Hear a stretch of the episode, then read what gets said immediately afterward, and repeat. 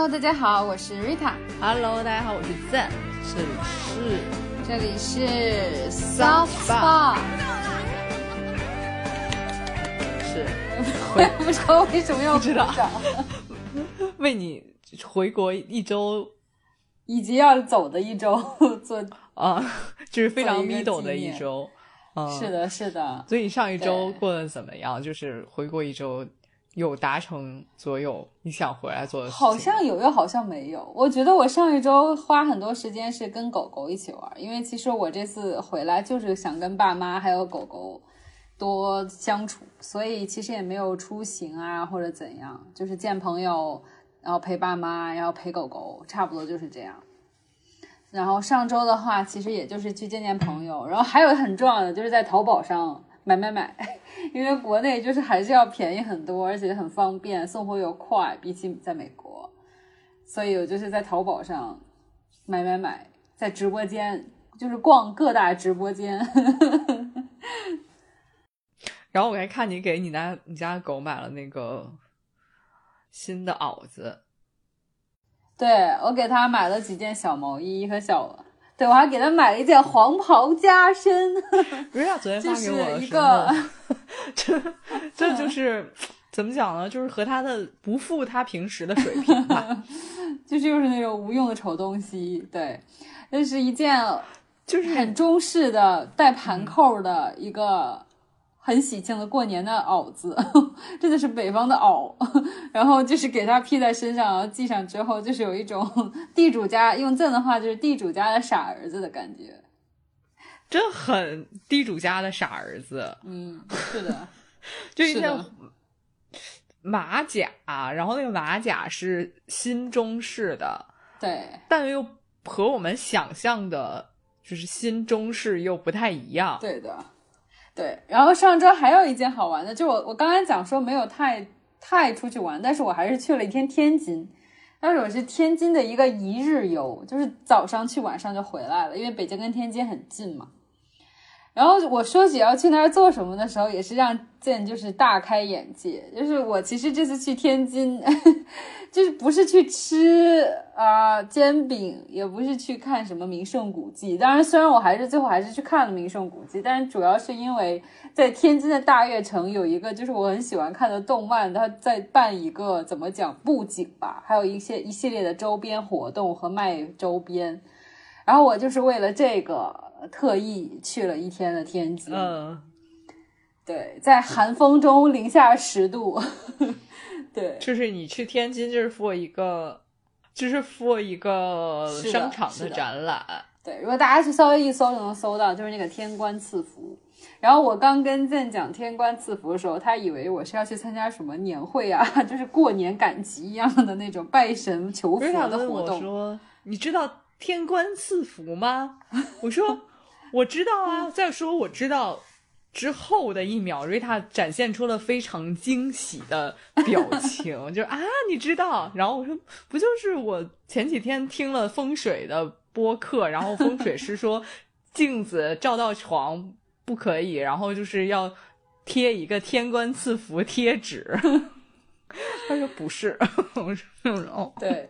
对，就懂大家就懂个完全理解的是两个东西。是的，是的是一个二次元的的东西。是的，是的，除了 BL，没有没有什么可以让你千里迢迢去看。是 的但是讲真，这次天津游非常非常的惊喜，因为其实我人生中这是第二次去天去天津，第一次也是跟 Zen 一起去的，嗯，然后那次我们其实也是也就是一天多一点，对，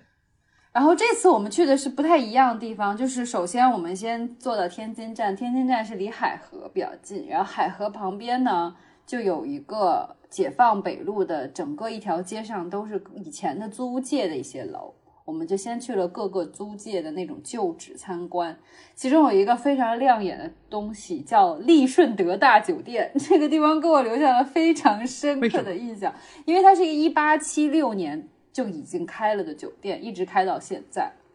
所以它整个装潢风格呢，就是又有那些你知道中式民国，然后但是又是肯定是西方开过来的酒店嘛，就是那种英美英欧的那些装饰装饰在里面。然后在这个地方住过很多很多的历史名人，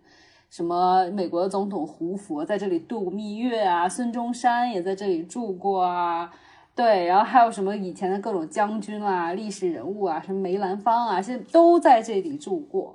所以就是一个非常有历史厚重感的地方。那个里的楼梯，你走的时候还有嘎吱嘎吱的声音，然后那里的电梯是就是中国保留最古老的一部电梯。就是我们现在坐电梯，不是经常有 Otis 电梯嘛？那是中国第一部 Otis 电梯，就还是那种你知道进去之后还拉闸，就是栅栏门关上，然后升上去那种，非常非常有意思，是一个整个旅程除了天官赐福展览之外，我最大的一个亮点。也许那个酒店现在还住了一些古人。我从听起来有点像，也许我觉得真的有，他们才应该整个感觉真的就让你觉得里边有东西，对对对，你真的觉得里面可能有东西。然后晚上我们就去了五大道，五大道就有点像，我感觉像啊，我去过，我的上一年好像也像北京的那个，是的，是的，我觉得有点像东郊民巷，或者说是像前门那边有一点，嗯，对对对。嗯，差不多吧。对，就是也是有一些历史的那些故居啊，还有一些王府，以前的旧王府在那边。然后现在有很多咖啡店啊，什么小酒馆之类的，那年轻人蛮多，蛮好玩的。所以这次这虽然一天，但我感觉我的收获很丰富。哇，嗯，然后我当然也在那里照了很多天官赐福的照片。去天津大悦城也逛了，以前那里的 MUJI 好大，那个无印良品好大，是吗？对。是的，是的，三四层，很好玩。总之很开心，推荐大家去天津一日游。最近还上了《月曜》，就是日本那个综艺《月曜》里面还就是他们拍摄去了天津。我还没有看那一期，不过好像就看了预告，觉得非常好看。哦，非常好笑。所以就是大家如果离天津不远的朋友可以去看一看，或者是在北方哪里旅游，可能顺路会经过天津，可以去看一看。对，这就是我的上周了。在呢？上一周我就是我之前好像有跟大家说过，我好像因为什么流年就是跨年，所以我整个人是睡眠有点问题，出现了一些问题。对对，在新的一年，我给自己的第一个目标就是就是不要那么依赖褪黑素，所以我就开始就是我没有完全停掉褪黑素。我就开始在我第二天知道自己没有什么太重要的事儿的时候，就不吃褪黑素，然后果然迎接了一些大失眠。所以还是因为我听说褪黑素应该是没有依赖性的，但是为什么你停了之后还是会受到影响呢？我觉得是你听说的错了。这样，对，好，就是因为我自己吃褪黑素可能吃了很多年。然后就是褪黑素软糖，我有时候觉得说，就是它的诱惑有点大。第一就是它会让你睡着，然后第二就是它是软糖，哎，你在睡觉之前吃糖是多么幸福的一件事儿，而且吃糖 又是比较理所当然的，然后就觉得很幸福。你就是我就每次都吃，但是我现在就是觉得说不能一直吃。确实还是不应该，毕它毕竟不是一个真的糖，而且它毕竟还是一种药物，或者说就是体外的一个化学物质，所以嗯，对它就是，我觉得就是它和喝酒一样，就是褪黑素虽好，但你不能贪杯，就是可以隔着吃，但是但是你们不最好是不要像我一样，就是产生一种就是每天必吃的感觉，对，对，然后我就然后我就迎来了一些大失眠。然后我还有就是中间有见了一次瑞塔，嗯，对，那一天就非常放纵，然后嗯，因为我因为我们两个在去了一个韩餐餐馆儿然后这个韩餐餐馆呢很好笑，就是它是以喝米酒闻名的餐馆儿然后我们两个那天又开了车，就没办法，于是就 双双买了就是易拉罐的自带自带酒，就走回回家。回家之后。因为时间比较晚，但我又很想喝那个酒，然后我就在夜里二十三点开始喝那个酒。我买的是大罐装的，我就一直喝到十二点。哇！啊，那我们就说一说我们上，但是上一周其他的时间我就在嗯观，就是看看看了一些纪录片儿，然后再加上看了一些书。让我们在 culture highlight 里说一说。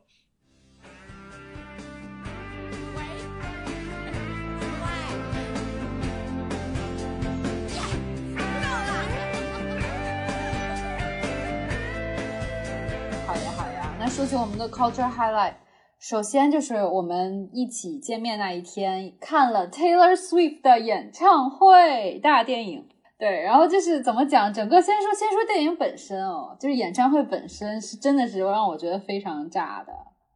我觉得它是值得被拍成电影的，而且就是怎么讲，它非常有故事性，因为它是相当于把它有五大概五张专辑左右，甚至五张超过五张专辑的内容分成不同的块，然后每一块它自己的衣服啊，还有什么整个的舞美灯光设计都不一样。就感觉是一个几幕的一个剧，有点那种感觉，有没有？嗯，我觉得可能对那对你们的这种 Taylor Swift 的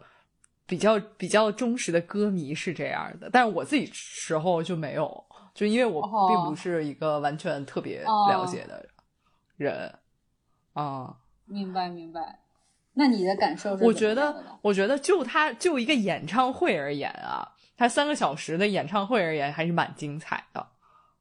因为他如果连唱三个小时，然后到最后还没有什么特别累的感觉，然后也没有那个什么汗，就是很多很多歌手最后开个演唱会之后就汗津津的，觉就还很稳定啊，就这个女的很强壮，对她好像完全没有，她好清爽。嗯，然后我在我在中间看小红书里面写他中间还有一个劝架，我不知道是是那个电影还是什么，就很好笑，就唱着唱着，然后中间就是他看到底下有两个三个女生吧，然后可能太激动了，于是保安有拦拦截什么的，然后他就一边卡点一边一边好像就是自然的说 stop stop，就唱着唱着还在劝架。哦，对，就是咱们看那一场肯定是没有任何就小小的事故也好，或者说是事件也好的一个很完整的录像。但是我据说它是每就是每一场可能都其他的，就是经常有几场就会有一些小事故，比如遇到下雨。啊，那个电影因为我们没有做到最后，但最后其实是有放一些就是其他场的发生的一些就是小事故、小事件或者很搞笑的。那种片段，像什么下大雨的时候，他使劲在那里呼，就呼了他的钢琴上的水，把那个水拨开呀。对，然后或者说是他挥那个斗篷，把自己照了一个满面啊什么的。我们没有做到最后吗？我们没有做到最后，就是放，他是先是放了一点结尾，然后开始放一些片段。我们这是彩蛋的部分，是吧？它不是彩蛋，就是因为我们放了，它不是有一些歌迷的那个照片嘛，对吧？嗯。然后咱们就走出去了，但是后面有一些他哦，是因为我们有点想去上厕所，对，是我上上想去上厕所了，对，就很好笑。然后，然后还有一个，还有一个是我，我当时不知道，就是我还问 Rita 那个小歌迷到底是被选中的还是怎么样的，然后后来才发现那个歌迷其实是科比的女儿。哦，这样啊啊啊。也是啦，因为就是 Taylor 是科比的粉丝，铁粉。哎，所以 所以，我当时还还在问瑞塔，我以为是那种就是，就有点像我们奥我们在奥奥运会开幕式选中一个小女孩上来唱歌的那种。我还问他这个是不是安排好了小女孩什么的要表演节目的，但是不是，就是还是后来才知道的。然后还有还有一个我比较觉得很。很厉害，然后我们还在一直笑的是那个，其中有一个伴舞小哥哥，小黑哥，对，小黑哥太逗了，对，是一个表情超丰富，然后虽然是有点微胖，也不是微胖，确实蛮，确实是胖一些的，但是就是非常灵活，然后跳表现力非常的足够的那种，给的很够的那种，尤其是表情真的是超超棒，哎，就是非常有。美国人的那种非超自信的感觉，嗯，而且那天那一场好像是小黑哥的生日，所以小黑哥有了专属的时间在台上翻跟斗，啊，好可爱，好有爱哦，嗯，是我能，我觉得能感受到他那些伴舞，还有他的乐队跟他的关系也都蛮融洽的，然后。他的乐队和伴舞也都很优秀，我觉得。对，我觉得就是很精彩，真的还蛮精彩的。就是作为一个，嗯，没有在内地敞开的，呃，世界级女艺人，她还是拿出了一个就是世界级的表演。至少我们看到之后，就让我知道这个世界级的表演是什么样的。我觉得你用世界级这个真的说嗯。的非常对，他那个舞台真的是非常炸裂，然后做的整个效果都非常的非常的就是高级，对，是的，所以我觉得就是没有听过 Taylor Swift 的歌的人，就是不是很熟悉他音乐的人，如果去看看这个演唱会，我觉得就即使不会变成粉丝，我觉得也会就是这是一个很好的机会去了解他作为一个艺人的一个嗯，多面性。是单纯的，看看表演，其实也是不是。说这个不是只是给粉丝看的，当然就是粉丝如果去的话会非常开心。然后说起我们在那儿的经历，就是我们看那一场，就加上我跟静，一共也就五个人吧。嗯，五个人，嗯，对，所以就是怎么说呢？我当我当时去的时候，因为大家都知道，就是很多人就是想说去了之后，就是以为我们大家都会站起来，就像真的摇演唱会一样，大家一起嗯摇起来。还有甩荧光棒的。哦，我在我在网上看的都是这种，所以我去的时候还想说，哦天呐，可以去一边蹦跶一边去看演看这个电影。就进去之后，进了那个影厅，首先人很少，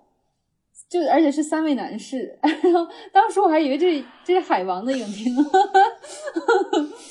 就是当然这我有点就是怎么讲，也是我的偏见啊，因为我们在进去的时候，他那个场人太少了，以至于检票的人问我们说：“你们是去看那个年年年会什么玩意儿的那个电影？”就是那个喜剧，然后我们说对不是，不是，然后我们就进去了。对，然后进去之后看，然后进去之后是三位很正经的男士，还不是我们看看到那种嗯花枝招展的男士，就非常正经的，就程序员小哥哥一样的这种男士。然后，然后瑞塔就发出灵魂的拷问说：“这是泰勒·斯威夫特的电影吗？” 然后小哥哥回答了我来及回 回他，其中一个小哥哥转头说：“是。”对，但是呢，这整场来看真的是非常安静，就是这三位小哥哥基本上没有发出没有发出声音，也没有举起手来，也没有摇起来。对，唯一的互动就是他，就是每一，因为我觉得他肯定是铁粉，我和他唯一的互动就是隔空，因为我坐他后面，然后前专业小哥哥就是就是在每一每一首歌前奏马上说出那个歌名，但他其实不是对我说的，嗯，嗯，我只是偷偷听到了，我觉得哦这首，我觉得把这个小哥哥放在一个就比如说很很热的场子里，也许他也会变成那个摇荧光棒，或者说会站起来，或者说尖叫的人。我觉得他会的，如果是一个很热的场子，因为后来我我跟你讲，就是前天我又去看了一次，跟另一个朋友，嗯。然后我我这一场呢是人很多，嗯。然后感觉就是 Taylor 的粉丝很多，所以这一场就是属于，比如开场大家有人尖叫啊，或者很热的曲子，大家会尖叫啊，会跟着就是摇，虽然没有人站起来跳，但是也是就是会大家都会就是鼓掌，然后会那个尖叫，然后会就是你能看见前面有人头还有什么都在晃，还有一个、嗯还有一个男生举着一个星黛露在那里摇，我不知道为什么要举星星黛黛露也许他只是顺手有。哦，就不太懂。嗯对，总之就是可能跟场子是有关系的，对，嗯，蛮好笑的。总之是很推荐吧，算我们这周的一个最大的 culture highlight，至少对于我来说是最大的嗯 culture、是的，对对。然后我先讲我的另一个吧，因为这里有更多可以分享。就是我的另一个 culture highlight 是我在家，然后刚好就是哔哩哔哩上我看到就是《守护解放西四》第四季，你真的好爱这个我是一纪录片儿，我好喜欢这种法制节目，而且就是它跟就是比如说法就是法制频道的法制节目不一样点在于，它会它不是说通过搞笑把法制节目变得不那么严肃，它还是严肃的在讲就是执法办案的这些民警的故事。如果大家不知道的话，守护解放西这个解放西其实就是湖南长沙类似于三里屯一样最热闹的一个商业商圈儿，然后就会有很多报案或者说发生一些事件在他那这个片区，所以这个解放西这个派出所叫坡子街，就有很多奇奇怪怪的事情，有有严肃的，也有一些奇葩的报案的人会到那里去，然后他们相当于就是哔哩哔哩拍了一个纪录片，讲述这个派出所各种事情，然后就普法嘛。但是因为毕竟是哔哩哔哩出的节目，所以就很适合年轻人看，就会给那个就是比如嫌疑人配一些就是奇奇怪怪的一些眼睛，就是因为不能照他本人的脸嘛，他只是嫌疑人，他不是真的罪犯，然后就会有那种眼睛，然后眼睛就比如说就那种就想就是比如说是那种很奸诈的表情啊，或者笑的表情啊，或者哭的表情啊，就就还蛮好笑的，我觉得。然后但同时呢，他我觉得他平衡的非常好，就是那种搞笑，就是他多么的。夸张多么的可笑，就嫌疑人做的一些事情，以及到后面警察叔叔 给就是一身正气的给他们普法的那个对比，真的是非常有趣，就是让你不会觉得很干看一个法制节目，而是在就是轻松有趣的过程中学到 学到了一些法律知识。像我记忆这次这一季记得最清楚的一个是，就是他们去打击那些在网上你知道就是网络暴力的人。网络暴力因为现在专门键盘侠那种啊？哎，键盘侠就是他们现他们有一期是专门就是逮捕键盘侠，因为现在有一批人是就是那种网络代骂，就是你给他钱，然后他就去帮你骂别人。哇，对，然后就是有一期就是讲这个警察叔叔怎么去抓代骂的人，然后还就是代骂的人还在那里很很骄傲的分享自己就是怎么骂别人，然后警察叔叔问他怎么算骂赢，他说对方不回了。我骂完之后，对方不知道说什么了，我就算骂赢了 之类的，就很很荒唐，很荒谬。包括是谁去找这些代骂的人，这些，然后就是警察叔叔会去抓他们。所以就是让你看完那期最大的感受就是，真的网络不是法外之地。哎，那我想请问，就是比如说什么情况下才叫代骂？嗯，就是才算代，就是犯罪级别的代骂呢？呃，就是比如说，你只是拿了别人的钱，然后跑到别人的，比如说微信也好，加别人好友嘛，他就是加别人好友嘛，好友嘛。如果你不通过，对，你不通过，他就在那个申请里骂，然后或者是到人家微博底下骂，然后到人家抖音的底下留言也去骂，就是不停的骂。那比如说只是报警一般的，那警察是不是只是找你过去，可能就是对你教育，或者比如说你可能。严重一点的话，比如说那种骂脏话，或者是传播一些不好的信息的话，那可能就会给你就拘留。但是如果比如说你的这种代骂造成的结果是对方，比如说抑郁症了，甚至自杀了，那你可能就要承担非常严重的刑事责任了。哦，对，是的，所以就是我觉得通过这个，就是让人多一些，就是你开开眼界，同时你也知道就是。多一点对法律的敬畏之心，对对，多一点敬畏之心比较好。包括还有打击黄牛的、抓黄牛的，对，所以就是我觉得大家也许多多少少都跟黄牛有过一些接触，就是大家看一看这个也是小心为主。总之呢，我就真的非常推荐大家看一看，包括其中有一集那个女生，她有一个闺蜜，就是这个女生差点就被性侵，然后她的闺蜜在旁边就说了一句：“你多看看《守护解放西》吧。”就是非常非常好笑，就是真的大家看一看，可能对自己也有一些保护，因为里面有很多就是很值得大家引以为戒的普普法案件也好，或者是普普法，就是学一学法律知识还蛮有意思、蛮有意义的。嗯。这就是我这周的 culture highlight 了。那你呢？就是瑞塔跟我说完，他在 B 站看完《解放西》的时候，然后我才我才我才想到说他有大会员，因为我最近在看一个纪录片，叫《富豪谷底求翻身》。这是讲什么的？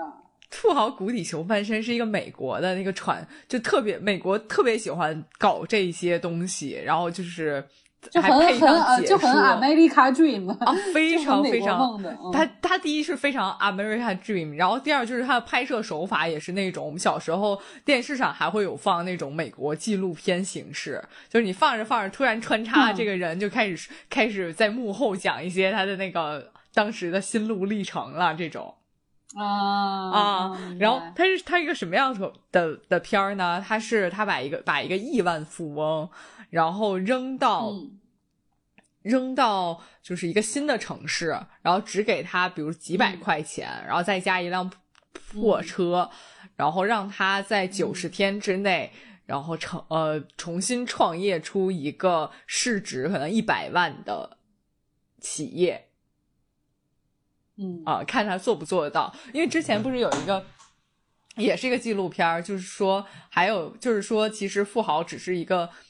幸运的因素，然后其实根本，如果你再来一遍，然后你就有可能你根本做不了一个成功的企业家，你根本成不了富豪。嗯然后是，然后这个纪录片儿就是，本来我以为就是这样的，就是打破我们对成功的幻想。但是其实不是，嗯。就这个纪录片是这个亿万富翁，我都忘了他叫什么了，我们就就随便叫小富、呃大富、老富吧，就叫老富。然后老老富呢，哦。就被扔在一个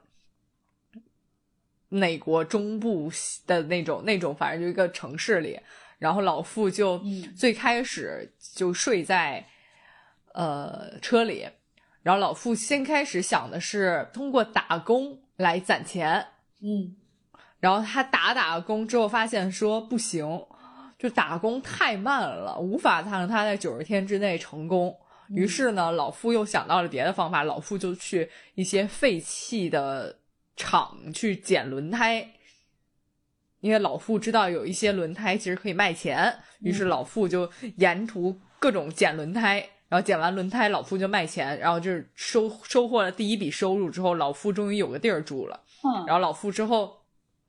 就用他这一第一笔小小的创创业基金去干了第二件事儿，就是老傅买了一辆旧车，然后把旧车重新翻新了一遍。嗯，因为美国卖买买那种旧车，是不是应该是非常便宜的那种？便宜，对对嗯对，哎，可能然后两三千就能买一辆，对，哎，就是老傅捡了大概都一两一个星期轮胎，嗯。然后攒攒了一辆破车钱，嗯，然后他但那个时候嗯。捡轮胎的时候还住在车里，所以他其实没什么成本。然后老傅就捡轮胎捡完轮胎买车，买完车呢，老傅就、哦。就把这个车翻新了一下，然后老傅就把这个车开到路边儿，然后自己立了一个牌子，他就老傅就继续捡轮胎去了，然后那个车就在路边自己自己卖自己。嗯，嗯，然后终于碰上了一个冤大头，愿意把车卖给他，买买了，然后老傅就赚到赚到了第一所谓的第一桶金吧。嗯，老傅赚到了第一桶金之后，就就开始一些社交了，就认识了一、哦认识了当地一个就是小个体户，这个个体户开了一个设计工作室。嗯，然后小老傅就开始了他的一些创业想法的实践。他就想说，那我就要开一个餐馆儿。他发现本地有一个烧烤店特别火，然后呢，很多很多人排队，就说说白了就是当地的一个所谓网红店。网红餐厅，哎，网红餐厅。然后老傅就去吃了一次，老傅一边吃一边想说，这我也可以做。然后老傅 就决心开一个和网红餐厅一样业务的烧烤、啤酒餐厅。嗯嗯，然后老夫就开始找了一些人，然后期间老夫就不同不停的社交，然后不停的就是找他需要的人，但是需要人又又同样是善良的人，就愿意让他先干活再付钱的。然后老傅嗯。找了这一些人，然后老夫同时又听到说本本城有一个烧烧烤节，然后每嗯。然后在烧烤节里拔得头筹，就可以就是变成本地小有名气的一个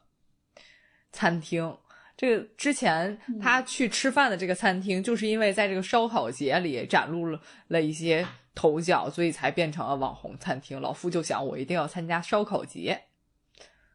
啊不啊然后就不放过任何机会，哎，然后老傅就凭借他这个社交来的这些白干活还不收钱的人来帮助他参加了烧烤节。然后经历了一番一番辛苦之后，老傅终于把他的这个叫什么小狗餐厅，我都忘了叫什么餐厅，反正就是终于就成立了他的小狗餐厅。然后小狗餐厅在九十天。嗯这个时候已经差不多九十天了，然后终于小狗餐厅就成功了，他就是老傅作为富豪就在谷底翻身了，厉害嗯！哎，然后这个时候老傅才告诉他这些就是员工们。说我原来是一个亿万富翁什么的，然后就是把这个餐馆的收益都交给你们之类的。你觉得我们这种普通人看这个可以受到什么有益的地方吗？就是我们可以学到什么吗？我们可以复制他的成功吗？我觉得我们无法复制他的成功，但他这在九十天内。就是我们没有办法，就是用白白白复制他的成功，因为现在网红店也很多，我们就是想做也没办法复制他的，就是这种东西，尤其啊国情也不一样。我觉得在中国，对中国就是满地都是餐厅，跟美国还不太一样。嗯，对呀，然后中国成本又低，然后主要是那第一桶金，其实你也不可能卖旧车。嗯，哎。你也不可能剪轮胎，所以就是其实没有办法复制，但是我们可以复制一些他的想法和做法，比如，嗯，就比如，比如老傅其实找了很多志同道合且被他说服不收钱的人，这个其实没有什么成本，普通人也可以做得到。哎，对。就是他作为一个成功人士，他为什么能成功？就是一些他的行为、他的做事方式，我们可以学习。对的，然后包括老傅最开始为什么能够赚第一桶金，就是能够有钱去买这个旧车，也是由于他在平时时候他知道这个信息源，他知道旧轮胎可以卖钱。嗯嗯，但然后他去卖了，所以他才会有。对你就是我，我我们普通人也可以其实。多去观察，因为我们其实能接收到的知识和经验非常多，比老傅可多多了。现在，而且老傅当时是又没有办法上网，也没有办法怎么样的，所以，所以我们其实能找到的信息会比他多。有时候我们只是把它忽略掉了，因为其实第一，我们我有可能是不缺钱；第二，就是有可能我们行动力也不足，你也不知道这个东西对有什么的。就比如像我，我之前。可能完全也不不不玩什么闲鱼之类的，有一些东西，嗯，我也不知道它能，我甚至不知道它能它能卖钱，我就给扔了。后来我在闲鱼上还看到有有人卖，我当时扔就不是我 exactly 是我扔的那个啊，但是是那个东西，而且标价还不低。嗯，明白。哦，尤其呢，我我可能完全不知道那个东西，比如说一个手办，我根本就不知道它值多少钱，我可能。就是别人送给我，或者说，就是从哪儿有办公室里的，嗯，哦，家里原来的，我根本不知道那个东西能卖钱，我就扔掉了。但实际上，我就是觉得白白就扔掉了钱。嗯，确实，对，嗯嗯。而且我觉得，我觉得还有一点，老傅做的特别好，就是老傅是敢于说出他自己的目标，分享给别人的。嗯，就是老傅在开着他那个破卡车的时候，就跟人家说：“我想开一个餐馆，成为全全全市最牛的餐厅。”嗯，有梦想谁都了不起，还要说出来。啊，对呀，他也不怕别人觉得说，哎，这个可，但是我当然我觉得他可能基于自己原来就是亿万富豪的自信啊，但是我又觉得也也有可能有人能做到这样，就是我我觉得我有一天肯定能成功的，但是我就把这个东西分享给你了，我也不怕你是不是在嘲笑我说这个开破卡车就说自己得 能做到全市最好餐厅了，对，这个蛮值得我们学习的，嗯。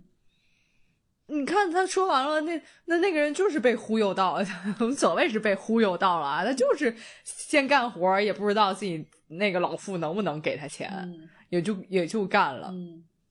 我觉得还有一点，其实我们也可以可以学习，就是老傅很会借用一些社会上免费的资源，就老傅的办公室由始至终都不是。自己租的，或者说他找一个餐馆，大家就是一直在那儿开会或怎么样的。老傅的办公室，第一最开始的办公室是社会福利保障部门给他的，他就是我要一间办公室，然后跟人家说说半天，然后就有一间办公室了。哦，然后后面一个办，后面他们经常开会的地儿是老傅忽悠到的第一个个体户的办公室。大家由始至终没有没有一些。就是突呃自己这些额外的成本付出，然后呢，但是他可以很好的利用上现有手头的这些资源。我觉得这个是老傅为什么能成为就是翻身了的富豪，对 的原因，不只是因为他就是参加了这个真人秀必须得成功，好像也不是，就是是是一些呃他能成功的品质和特哎身上的特质。嗯，了解，蛮有意思，可以看一看。对，我觉得大家其实还是可以看一看。然后这个这个纪录片现在已经出了两季，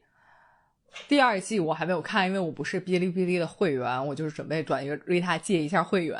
然后如果我看完第二季，我再跟大家说。然后这个这个这个剧这个剧我真的觉得说，如果你一个人看也可以，但是家里家人一起看也可以。我觉得这个剧非常适合中老年家人一起看。因为我和我妈一块看，我妈看了也非常开心，甚至最后就是还要还回家之后，因为没追完这个剧，还还在找我要资源。嗯嗯，很好。然后呢？阖家欢乐的剧。哎，回家欢乐，嗯，欢乐的剧，反正就是。然后还有还有，我是在上一周看了一个小说，然后这个小说其实我已经看，我因为太厚了，我大概看了两周左右。嗯，它叫《人生副本》，是也是美国的，感觉像打游戏副本一样。嗯啊，这个不是副本，是复习的复啊。为什么叫人生副本呢？那就是他其实讲了一个关于平行宇宙的故事，所以他就是觉得说你的人生实际上有很多很多不同的哎复制的本体形成的。了解。然后开始看是因为他那个他的。封皮的设计非常好看，嗯，然后我就打，然后我就是虽然它很厚，我还是鼓起勇气看了。然后后面我看看进去之后，我觉得还是挺好看的。它是什么故事呢？就是杰这个主角叫杰森，杰森是拥有一个非常好的呃家庭，有非常爱他且他爱的妻子，还有一个儿子。嗯，然后。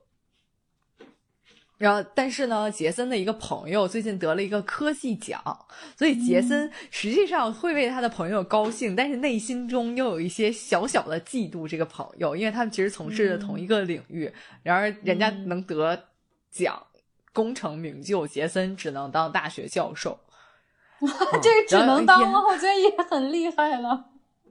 然后呢？咱们就是也不懂这些这些那个人的烦恼啊。啊。然后呢？然后有一天。杰森就被绑架了啊啊！杰森被绑架了，然后这个人那个人也不让他看到那个绑架者，他也没看到脸是什么。然后绑架者就问了他一些关于他家庭的问题，然后就把他迷晕了。然后，然后杰森失去意识之前之后，就发现自己躺在一个医院的床上，一个可实验室的床上。然后有一个有一堆人都假装不是假装，就是仿佛是认识他的，然后还跟他说：“我的朋友，你回来了”之类的。然后他就非常惊恐，他又是他就不知道是怎么回事儿。后来他经过了一系列自己的探究，然后包括发生在他身上的事情，他终于明白了，他实际上是和别人，是和他绑架的人交换了人生，就是说明绑架他的那个杰森。通过时间隧道闯入平闯入了他的平行平行宇宙，他生活的那个副本里面，然后强行的把他送到了时光隧道别的副本里，然后他这个绑架他的杰森窃取了他的生活啊，我觉得这好像穿越文啊。这有点像穿越文哎，但是不是美国人不怎么看穿越文啊？我怎么觉得这特别像我看到很多穿越文？是，但是就和穿越文不同的是，有一穿就很多穿越文是我穿越到了古代，然后呢，然后我在古代，比如说干什么了，然后我就邂逅了爱情之类的。但是这个不一样，就是他不是，他是被迫穿越到了他不想。到的平行宇宙里，OK，所以他，所以他后面利用这个平行宇宙的这个隧道，在不断的在其他的平行宇宙里穿行，然后企图找到他原来的那个生活。哦，好吧，还是有点不一样的，是平行世界的。对，所以他其实是在平行宇宙里寻找他原来那个副本，然后其中他去看到了很多不一样的。平行宇宙分裂出来的情况，就比如说，其中有一个宇宙是像我们之前一样有有一个大的疾病在蔓延，于是他看到了他儿子已经死了，然后他的妻子实际上已经奄奄一息了。嗯。又有点无限、无限、无限、无限。哎，其实就是无限的这种这种循环。然后他也看到了别的，就比如说他和他的妻子根本没有在一起，他他已经功成名就了，然后他妻子也成为了很好的艺术家，但是他们后后面就根本不认识。明白。嗯，那大家可以去看一看，看一看美国的穿越无限流文是什么样子的。平行宇宙，我感觉这个题材在欧美还真的蛮风靡的。对，而且我觉得是还挺烧脑的一个小说，但又不是那种就是科幻类的，因为科幻类的我实在也是读不明白。然后它不是这种，它是一个比较悬疑类的，因为最后就是稍微有点剧透，就是最后其实很发，他发现杰森发现所有很多平行宇宙的人都分裂出来，然后不断的就来到了同一个平行宇宙。嗯嗯。就大家所有的你自己在抢你自己的生活，嗯，他其实我觉得就是引发了一个思考，就是你会不会为了你自己的错误而后悔？就是有时候我们会想说，如果我没有做这个选择，可能我现在就已经是怎么样怎么样。但其实没有这些如果和假如。对，或者说，呃，其实有这种，只不过现在经历这些幸福生活的人不是你。是你，但不是现在的你，就可能是比如说赞二号或者赞五十四号。我连这些都不相信，这是一个值得探讨的话题。我就不相信有平行宇宙啊啊，有意思，欢迎大家告诉我们你们怎么看这个 平行宇宙的问题。嗯。OK，那这就是我们这周丰富的，主要是最丰富的 culture highlights 了。对，那我们讲完这个之后，来讲一下本周的 tips。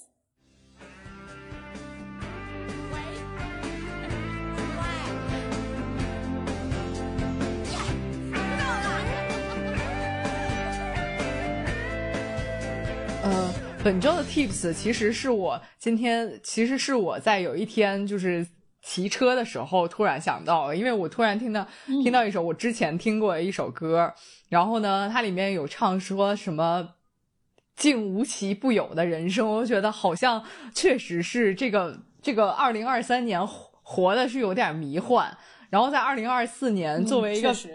强强大且追求优秀的人，应该怎么也从来没有没有立过什么 flag。然后我就我就是想说，如何如何让自己在二零二四年变得稍微更强大和优秀一点儿。所以我们这一次的 tips 会讲会讲一讲说，呃呃，作为二零二四的都市丽人们，如何优雅的冒犯世界。哎，我非常喜欢你的这个想法。是的。是的，包括我们看了 Taylor Swift 的的演唱会，感觉他自他本人也是一个非常强大的，然后他的歌词里也也会有一些就是骂男友，以及骂这个世界，哎，以及骂这个世界的歌词。他会分享很多，比如说关于背叛啊，关于选择啊，关于怎么从失败中站起来啊，就是他很喜欢去分享自己一些心路旅程。然后我觉得，就是通过他的这些，你也能感受到，就是怎么能变成一个，怎么能变大变强，做大做强。对，哎，就是虽然她是有点恋爱脑的女生，但她绝对不是一个小女人。就是如何在二零二四年作为一个强呃强大的都市丽人。而首先我们第一个想到的呢，就是要大胆的说出自己的野心，然后要想到就要去做，不要搁浅自己的热爱。对，就是这个事儿吧，就是为什么为什么会稍微有点冒犯呢？因为很多时候，尤其在我们就是现在的中国社会上，很多时候女性是没有办法说大胆的说出我想要什么。嗯，确实，因为大家还总觉得说我的野心不能够说出来，而说出来别人就会觉得说这个这个人野心太大。嗯，对，嗯，是的仿佛野心这件事儿好像就是一个稍微带点贬义的词。嗯，嗯，是。的。但是其实我觉得文化不一样，你就能感受到，在欧美的话，你就是如果说这个人是一个非常有野心的、有就是 ambitious 的人，感觉就是一个褒义的词，就说他是一个非常有向上的这种精神的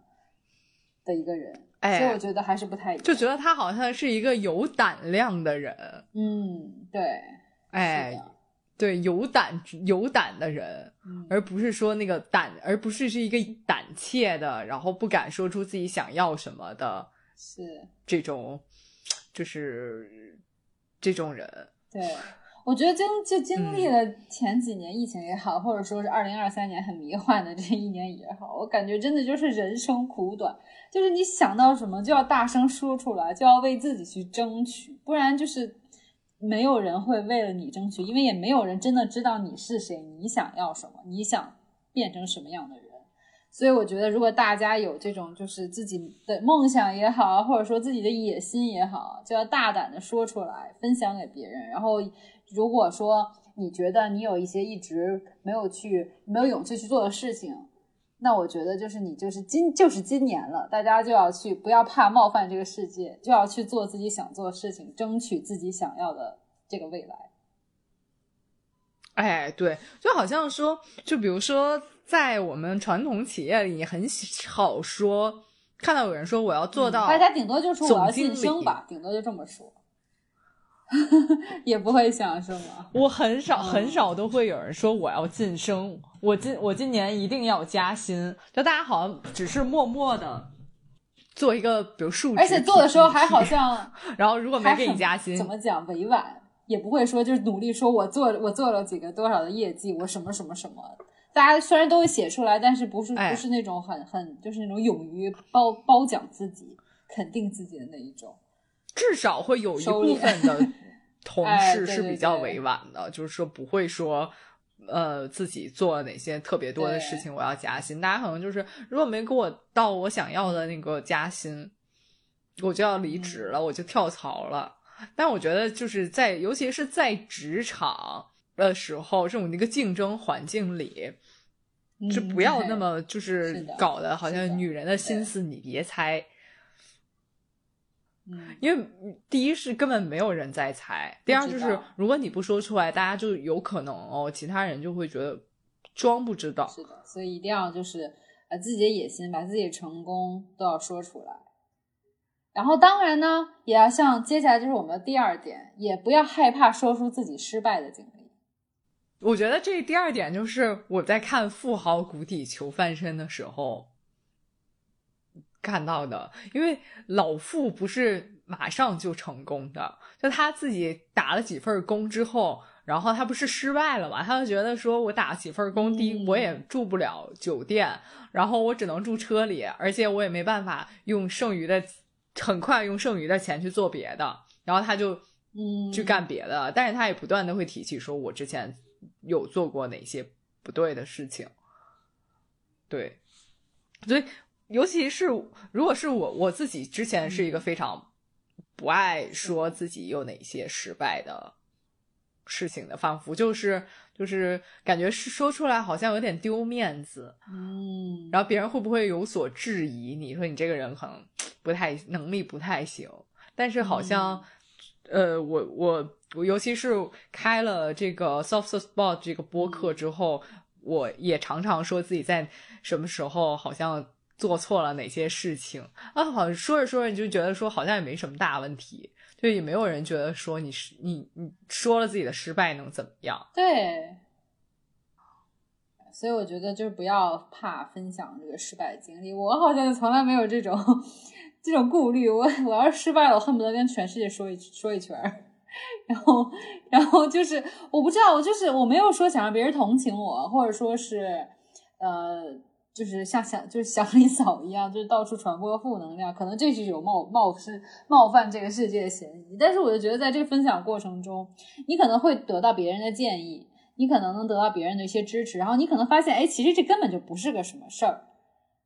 我觉得在这个过程中，你也会收到一些就是意想不到的反馈，所以我觉得大家还是不要羞于去分享自己失败这个经历。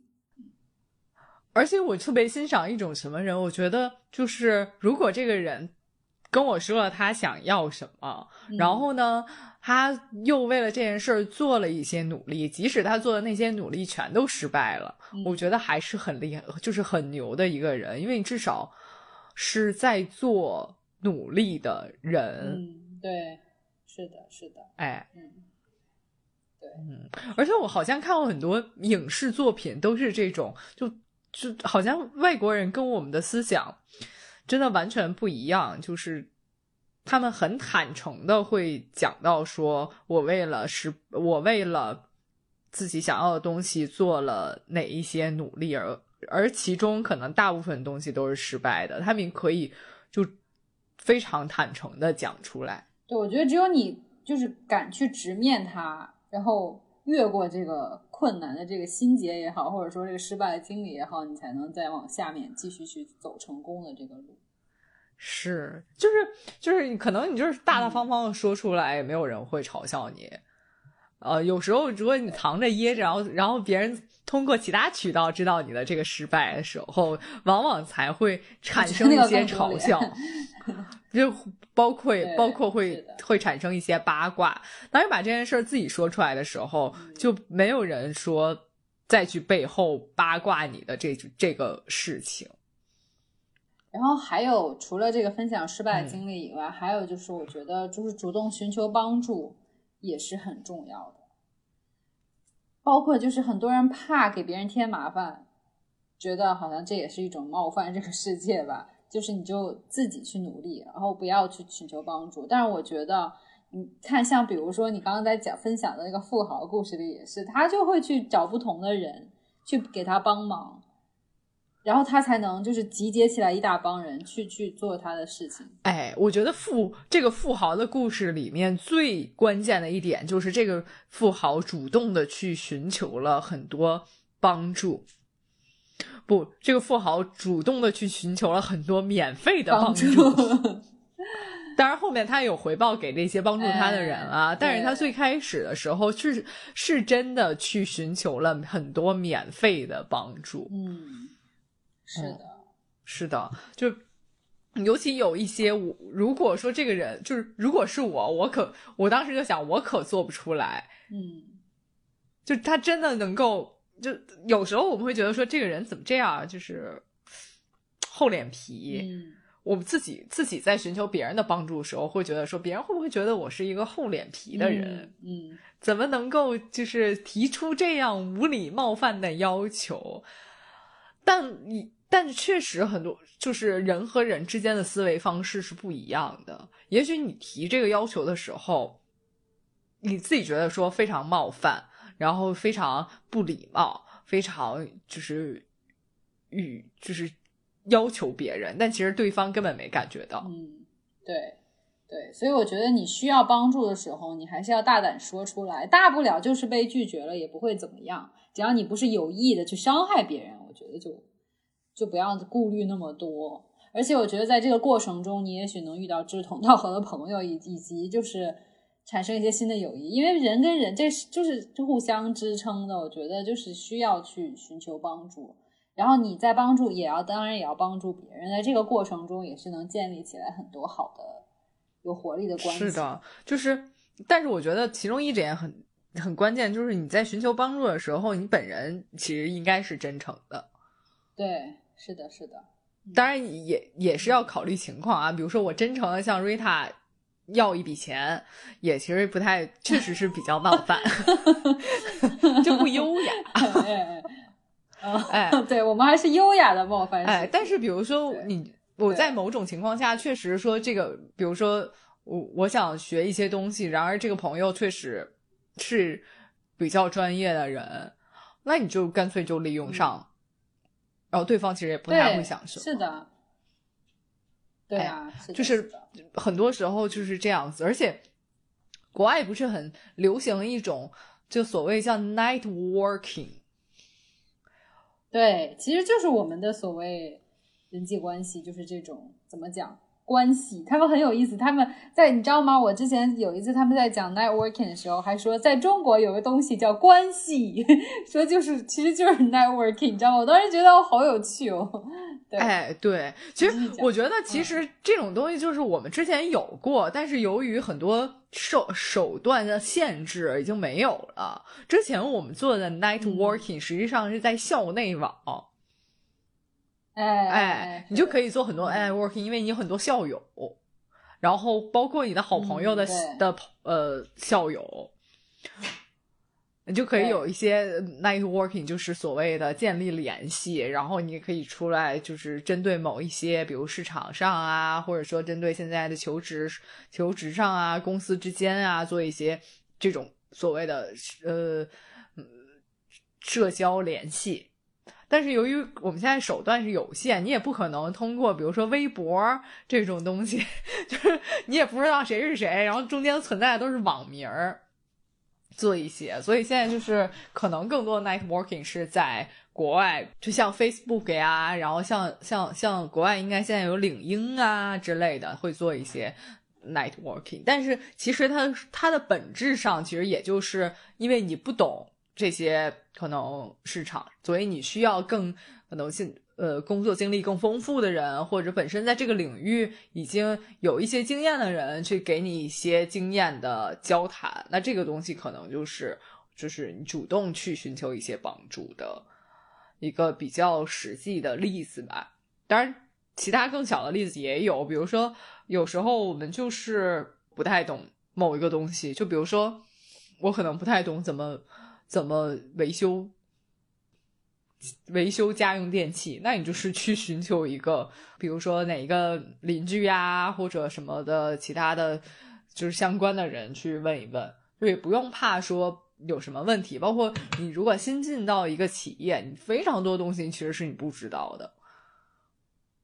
嗯，就是主动去问新的同事，这个也是非常重要的事情。我觉得，尤其是新进到一个企业，作为一个新来的同事。就这个这个立场是非常好，因为你在问别人的时候，别人不会觉得说这个新同事为什么要问我这个问题，因为他是新同事，因为他是新同事，你就抓住自己作为新同事的前三个月，对对，然后前三个月反正也是试用期，对，如果你如果你寻求帮助了，发现你这些这些同事都不爱理你，这些同事真的非常恶毒，那正好你就可以提离职，对啊，对对啊。哦，如果如果你寻求帮助了之后，这些同事不仅有爱的帮助了你，让你觉得说这个企业还是拥有一些人文关怀的，且和这且这些同事可以教你学到更多的工作经验，你就会觉得说这个企业还是来对了，就也是另外一种双向测试。对，是的，是的，嗯，不仅得到了帮助，还测试了身边这个工作环境。是的。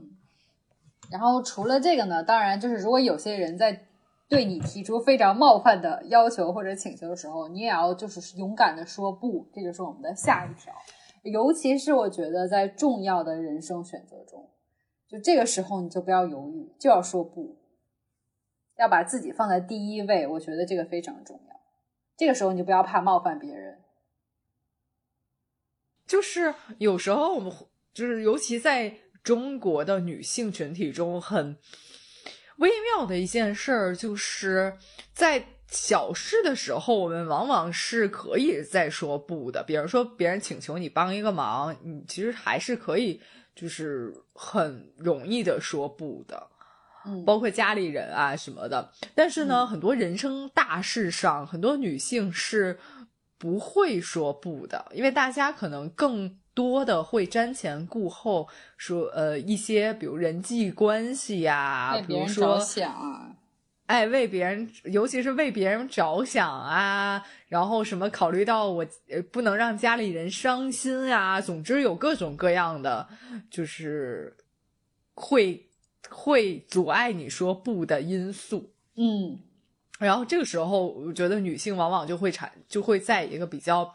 比较劣势的地位里边。嗯，然后很多情况是你没有办法除，就除了你，其他人都没有都没有给你勇气，没有给你台阶让你说不，嗯就所谓的把你架在那儿了。然后很多 时候我们就说，哦，那好吧，就是嗯退，还要还要自己在心里劝自己说，我退一步，海阔天空。但其实你退完了之后，就发会发现也没有什么海阔天空，往往哎受利、受益的都是别人，是的，而自己承担了更大的风险和工作量。没错，真的是这样。嗯。所以我觉得这个时候千万不要害怕冒犯别人，一定要把自己放在第一位。因为我觉得就是，如果你不把自己放在第一位，你长期的做一些妥协，你最后会非常的不开心，然后你你周围的人还会觉得你这个人怎么这么负能量，然后你怎么还还就是费力不讨好。所以我觉得千万就是要把自己的需求放在第一位。哎，我觉得这件事儿尤尤其个典型的例子就是相亲，哦，是的，对，是吧？就因为有时候相亲相亲的对象，当然我自己经历比较少啊，但是、嗯但是我也听到朋友们说，就是你有时候尤其相亲的对象是你的父母认识的熟人，或者说你的父母的熟人的认识的人，反正就是各种人人情往来，哎然后你考虑到人情关系又不能拒绝，但是呢，嗯这个时间成本是你自己要付出的。然后很多时候你，你仍然要付出一个情绪成本，就是比如说你见到的人其实是非常奇葩的人，然后你是肯定要付出非常多的情绪成本来调节，说我我哎为什么被介绍这种奇葩的人，然后我我用什么样的情绪和拒绝的和拒绝的理由才能把这件事儿再拒绝回去？因为你嗯。最终还是要拒绝，你就还不如就最最开始就鼓起勇气拒绝。虽然那个时候你可能你的父母也没有，嗯，站在你这边。嗯，对，是的，对，嗯，这个我非常发言权，这个我经历有非常多，所以我就告诉大家一定要就是勇于说不。而且我觉得其中还有一件事，就是面临重大人生选择，瑞塔也应该非常有发言权的，就是，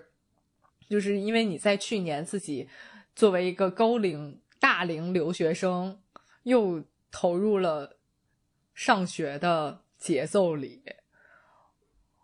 对，嗯因为我觉得在你在做出这个选择之前，应该也有很多人会，很多因素会阻止你，也有很多因素会在你的考虑考考虑时阻止你。就比如说，会有一些、大家会觉得说，就是你现在工作也很好，你就可以继续这个工作的节奏，然后又没有非常累，然后还能赚到钱，然后这种这种很多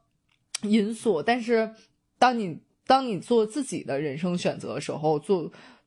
说不，其实就变得很重要。你就会发现，你就踏入了一个人生新的副本里。对，是这样的，我觉得就是我自己的经历就告诉我，就是遵循你自己的选择，然后你就会过得开心很多。不然，你整个人生如果是为别人活着，就永远把自己的需求放在第二位的话，你这一辈子都很痛苦。我们其实来这个世界就是体验人生的，然后你天天就是在为别人的需求服务，那真的是亏大了，同同学们。做一个做一个强硬的一点的人，也并没有什么不好的。哎不然你不然你有一天就会像那个小说里的杰森一样，去平行宇宙里偷别人的偷偷你的杰森二号的人生。嗯，对，然后我告诉你，根本没有杰森二号。好，对，当你自己按自己的意愿做了选择之后，你就不需要偷别人的人生。嗯，哎，是的，嗯。嗯，啊，最后一点也是非常重要的一点，我觉得就是不要怕炫耀出自己的强大。嗯，因为我觉得我看了 Taylor Swift 的演唱会，我觉得这个强大的女人，这个非常有魅力，真的，就是就尤其其中有一，我当时看的时候，并没有被我我当时看的时候，并没有觉得就是非常。Appreciate 或者觉得非常美，我甚至还在还在问 Rita 说这到底是为什么？但是后面我不断回味的那一那个情节，我觉得非常有力量。嗯，就是他确实应该做那个动作，就是他有有一个有一首歌之前就是。晒出了自己的肱二头肌，对，然后还吻了自己的 肱二头肌，并且亲吻了自己的肱二头肌。当时我真的，我当时真没有反应过来，我就问瑞塔，他是在干嘛？然后 我我我当时觉得非常奇怪，但后来我又觉得说，这个其实是他用一种非常具象的方式来向。全场甚至全球的看到看到他这个举动的人，来表现出自己的强大。对，嗯，包括很多人当时是受到一些感染的。然后那首歌叫对，The Man。哦，对，男人。然后，因为 因为中国翻译就只有中文翻译，所以那个歌就很奇怪，叫男人。男人，为什么？我觉得也也这样联系联系起来，其实也非常明显。就是在这个全球的社会上，其实很多男人是不怕炫耀出自己有多强壮、强大，甚至像甚至很多时候，我们知道说，比如说健身就变大变壮是美的，也是通。坦白说，也是通过男性，并不是最开始就通过女性变得练变得很大很壮。大家那个时候会觉得说，女性变得很大很壮，实际上是一件非常丑的事儿。哦，对，但是但是对男性反而反而不是这样，他们炫耀自己有多强壮，他们炫耀嗯炫耀多少钱，炫耀多少权利，对他们炫耀这些来表示自己是拥有拥有力量的。强大的人，嗯，但是我觉得这件事儿其实女性做，呃，会比男性更有魅力一些。对，然后就是现在，如果你看到一个女性她健身健的非常厉害，而不是说那种我我不是说那种什么，就是就是可能胯都扭到了一个奇怪角度对着镜子的那种啊。并不是，就是就是真的是那种可能，呃，可能大腿非常有肌肉肌肉感，啊，然后包括包括背也都是那种那种肌肉型线条非常明显的，你会觉得非常好看。就是现在没有人会觉得说这种人是不够有力量的。这种也不会，大家也不会说这种人真的是有点变态，大家反而反而会觉得说这个人是非常力有力量的，他在生活里也会经得起任何的挫折。嗯，他内心他能练成那样，内心一定是非常坚韧的。嗯，对，包括就是身体上是这样，还有就是比如说你自己做出的成绩。刚才我们也说到过，工作中你的成绩也好，或者说你做出的成功的事情也好，你就不要害怕，大胆的要炫出来。而且你在这个过程中，就像就是 Taylor 他展示那样，给他的粉丝带来很多正能量。我觉得就是炫耀，好像感觉就是一个负面的。但是如果你是在就是传播正能量的那种表现自己的强大，我觉得是会给别人也带去力量。对，因为因为你炫耀出自己的强大的时候。首先，你就是一个非常有自信的人，所以你才会有这个炫耀自己的行为。啊，你不可能说我就是一个非常自卑的人，我还反过来 炫耀自己，就是完全是你，你肯定是就是人肯定是做不出来的。只有你在非常自信的时候，你才可以炫耀自己的强大，你才会像像 Taylor 就你才会像说，我就是世界上第一的女歌手。哎，你才你可能就是我，我就是这个这个公司里最牛的女人，啊，对，就就不要不要怕说 show off 会会让别人觉得有点冒犯。嗯，如果如果别人觉得说他炫耀自己有多好的成绩，对我来说是一种冒犯的话，那这个人只能证明这个人不够有自信，这个人是自卑的人，他才会觉得别人的成绩影响了我。嗯，我觉得就优雅的在今年冒犯这些恼羞成怒的人。嗯，对，嗯，对，去冒犯那些就自己有一些自私、自己贪婪、自己小心眼的人，去冒犯他们。嗯，对。对，就是有自信的冒犯他们，然后有自哎。信的对这些人、这些恼羞成怒的人的指责说不，不是这样，只是因为你太弱了，所以你才会觉得我我的光芒闪到你了。嗯，是的，好的，嗯，那我们这期节目就到这里了，让我们下期节目再见吧，拜拜。拜拜。